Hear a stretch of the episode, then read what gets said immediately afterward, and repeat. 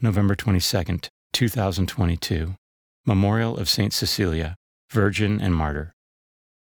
A reading from the book of Revelation. I, John, looked, and there was a white cloud, and sitting on the cloud, one who looked like a son of man, with a gold crown on his head, and a sharp sickle in his hand. Another angel came out of the temple, crying out in a loud voice to the one sitting on the cloud Use your sickle and reap the harvest, for the time to reap has come, because the earth's harvest is fully ripe. So the one who was sitting on the cloud swung his sickle over the earth, and the earth was harvested. Then another angel came out of the temple in heaven, who also had a sharp sickle. Then another angel came from the altar, who was in charge of the fire and cried out in a loud voice to the one who had the sharp sickle Use your sharp sickle and cut the clusters from the earth's vines, for its grapes are ripe. So the angel swung his sickle over the earth and cut the earth's vintage.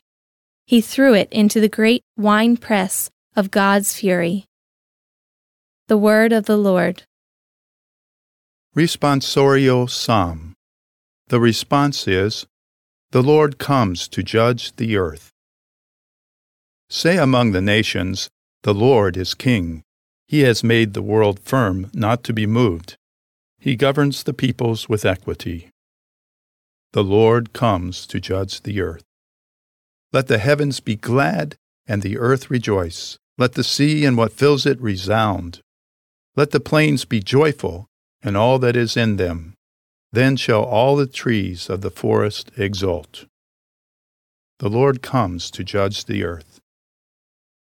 Before the Lord, for he comes, for he comes to rule the earth. He shall rule the world with justice and the peoples with his constancy. The Lord comes to judge the earth. A reading from the Holy Gospel according to Luke. While some people were speaking about how the temple was adorned with costly stones and votive offerings, Jesus said, All that you see here, the days will come when there will not be left a stone upon another stone that will not be thrown down. They asked him, Teacher, when will this happen? And what sign will there be when all these things are about to happen? He answered, See that you are not deceived. For many will come in my name, saying, I am he, and the time has come. Do not follow them. When you hear of wars and insurrections, do not be terrified, for such things must happen first, but it will not immediately be the end. Then he said to them, Nation will rise against nation, and kingdom against kingdom. There will be powerful earthquakes famines and plagues from place to place, and awesome sights and mighty signs will come from the sky.